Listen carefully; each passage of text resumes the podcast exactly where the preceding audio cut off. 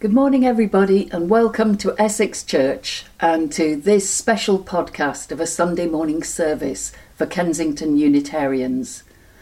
Most weeks, I welcome you by saying that ours is a community created by all who walk through our doors. But today, I'm the only person here in our church building, and our doors are locked. Like all religious organisations, we've been asked by our government not to gather in person in order to avoid the spread of the coronavirus. And so, alongside the need to keep healthy, we also need to find new ways to be a church and new ways to gather together. We'll all be listening to this podcast at different times, but perhaps through listening, we can create and recreate a sense of belonging to this community, however distant we may be. And you'll be able to find a text of this message on our Kensington Unitarians website. So let's take a moment. Let's take a moment to take a conscious breath. And as we enjoy the calm of cooling air, breathing in and breathing out. Let's use our shared humanity to connect us one to another across all separations and beyond all limitations. For we humans are creatures of imagination, and our imaginations can bring us a sense of belonging, though we sit for now alone. For we are one people living on one planet Earth home, each one of us a precious aspect of the interconnected web of all existence. Our Unitarian chalice flame is burning brightly here with me at Essex Church. May its one light find a place in your hearts. May its flame warm and comfort you and if ever you need to rekindle a sense of connectedness, then do light a candle and spend time imagining all those who you were connected to the world over, connected through ties of friendship, love, respect, and compassion. Today's podcast will be shorter than usual because we do not have our musicians here. They are some of the many people here in Britain and around the world whose livelihoods have been turned upside down by this pandemic and the need to re- avoid gatherings. So I invite you to enter a time of reflection and prayer with me for all those who are adversely affected by these times. My words will be followed by a beautiful prayer for a pandemic written by blog writer Krug the Thinker, also known as Cameron Bellm. Cameron writes from Seattle, and I've slightly tweaked a few of her words to fit our circumstances. Thank you, Cameron. So, so let's ready ourselves to welcome in the Spirit of life and love, the God of our hearts and understanding that which encourages us to be the best that we might be, that which loves and accepts us in our entirety, in our times of weakness as well as our times of strength.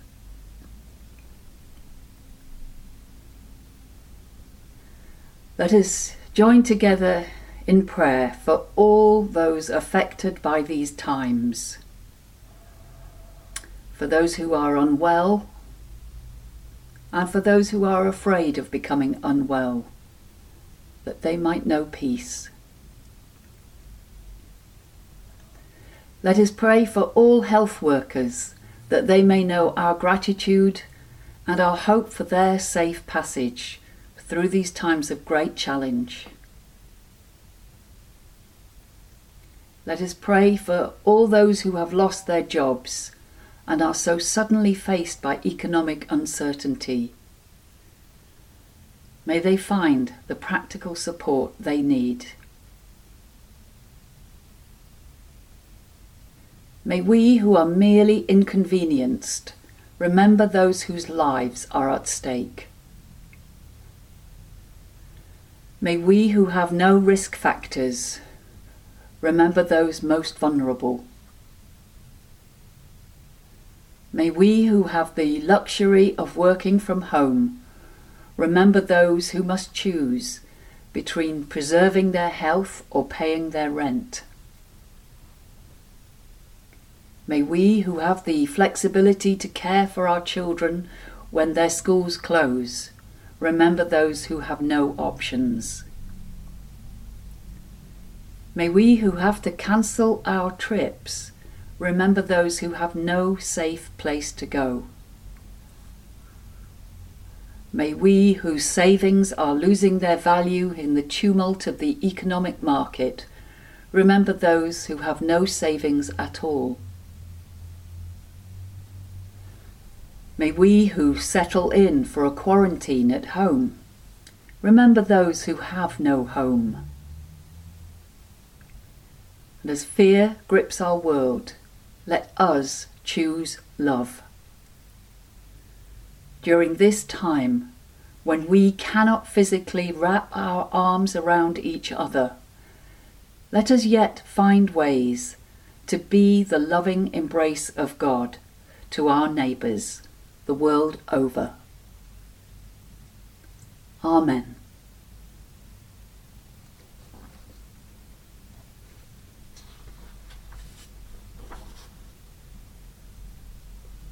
I'm really uh, grateful to people like Cameron Bellm, who wrote that prayer, and the many others like her around the world.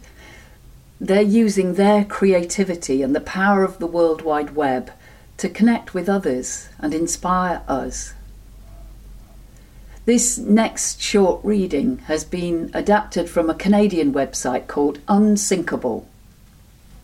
Unsinkable is a storytelling platform where people are encouraged to share their personal stories of overcoming adversity as a way of building both individual and collective resilience.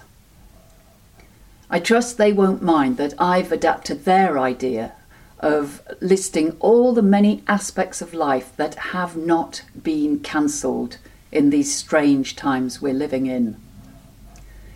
Here in London, many of us are still in shock at the sudden shutting down of activities and places that probably most of the time we took for granted activities and places that help to give our lives structure and purpose. No library, no gym, no choir, no school, no exams, no swimming, no evening class, no holiday flight, no theatre or cinema, no meal out, no church you might want to add to this list all the elements of your life that have been cancelled or put on hold. And many of us, I think, are still going through a rolling list of emotional responses to all this disbelief, despair, anger, confusion, fear, to mention but a few possible responses to a time of sudden alteration. And perhaps there'll be joy and relief for some amidst all that is being cancelled. So, to inspire us all to think again about what we are experiencing and to help us develop our own resilience, here's a list adapted from the Unsinkable organisation of all that has not been cancelled in life and you might want to add to the list yourself any aspects of life that are carrying on for you or that you're feeling grateful for. Spring, not cancelled. Cherry blossom, not cancelled. Music, not cancelled.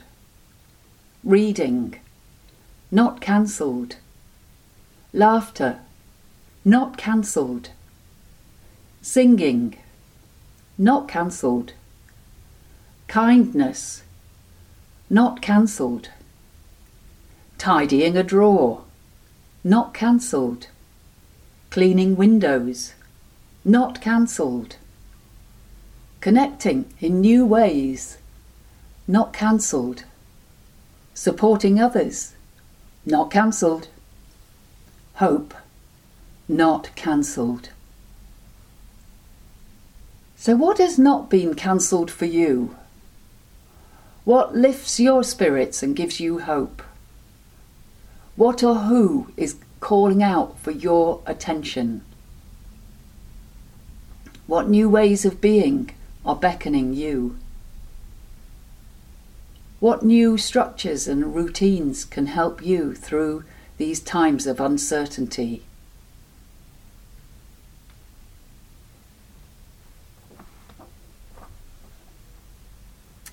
So, just a few thoughts now on how we might do church, how we might do church and be a church without a building as our base.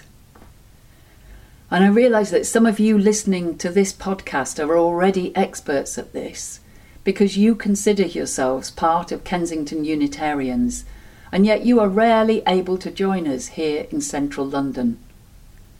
You already know what I have still to develop that sense of church as community, community created by a connectedness that transcends the physical. Church as a community created by a connectedness that transcends the physical. Some of you will have caught a glimpse of the Dave Walker cartoon that accompanies this message on our website. It's called Where the Church Is, with arrows pointing to many different parts of a city, individuals in their homes and in the park, walking the streets and sitting on benches, looking out of windows, getting on with jobs. And the message being clear that church is less about buildings and more about communities of people living their own lives and finding meaning and purpose together through their spiritual explorations. Our task in the days and weeks ahead, I think, is to find new ways of building community and ensuring that everybody has a sense of connectedness with others, however isolated they need to be physically, for the greater well being of us all. During um, during this month of March, our ministry theme is self and other, and we're considering the delights and complexities of relatedness. Now, little did we know when planning this particular theme that our usual ways of relating would get such a sudden shake up. Our um, Essex Church building here in Notting Hill was last closed in 2010 when builders needed to remove asbestos from our hall ceiling. Ten years on, and I can report that our building seems to be enjoying this quiet time. There's a big rainbow notice on our front door telling passers by the many ways they can keep in touch with us and looking forward to the time when our many user groups return to us with their classes and their groups, their singing and meditating, their stretching and dancing. But for now, all is still. We are encouraged to turn inwards and to take this unexpected opportunity to rest and reflect. And for each of us, these reflections will be different, just as our lives are different. For each of us, the challenges of the days and weeks ahead will vary, won't they? For those of us with family and friends suddenly confined together, there may at times be a yearning for space. For those of us living alone, there will at times be a yearning for company and shared activity. My challenge to myself and to others is that we find some new learning in these interesting times. It is indeed remarkable to witness a whole planet of people changing their behaviours. What good might emerge from all this disruption? What new insights might support humanity in finding better ways to live our precious lives? Lives of greater justice, lives that are sustainable, lives of heightened awareness to the many ways we are connected. And so, a closing blessing for us all as our northern hemisphere arrives once again at the spring equinox, when day and night are of equal length.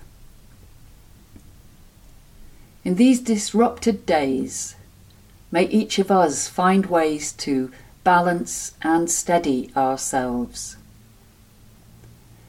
discovering the still, calm space deep within us all.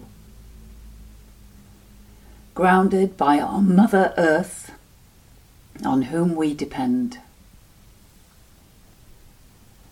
Let each of us find ways to reach out to others, to offer support or to ask for it, to offer a listening ear or to seek one, to express our creativity or to encourage creativity in others.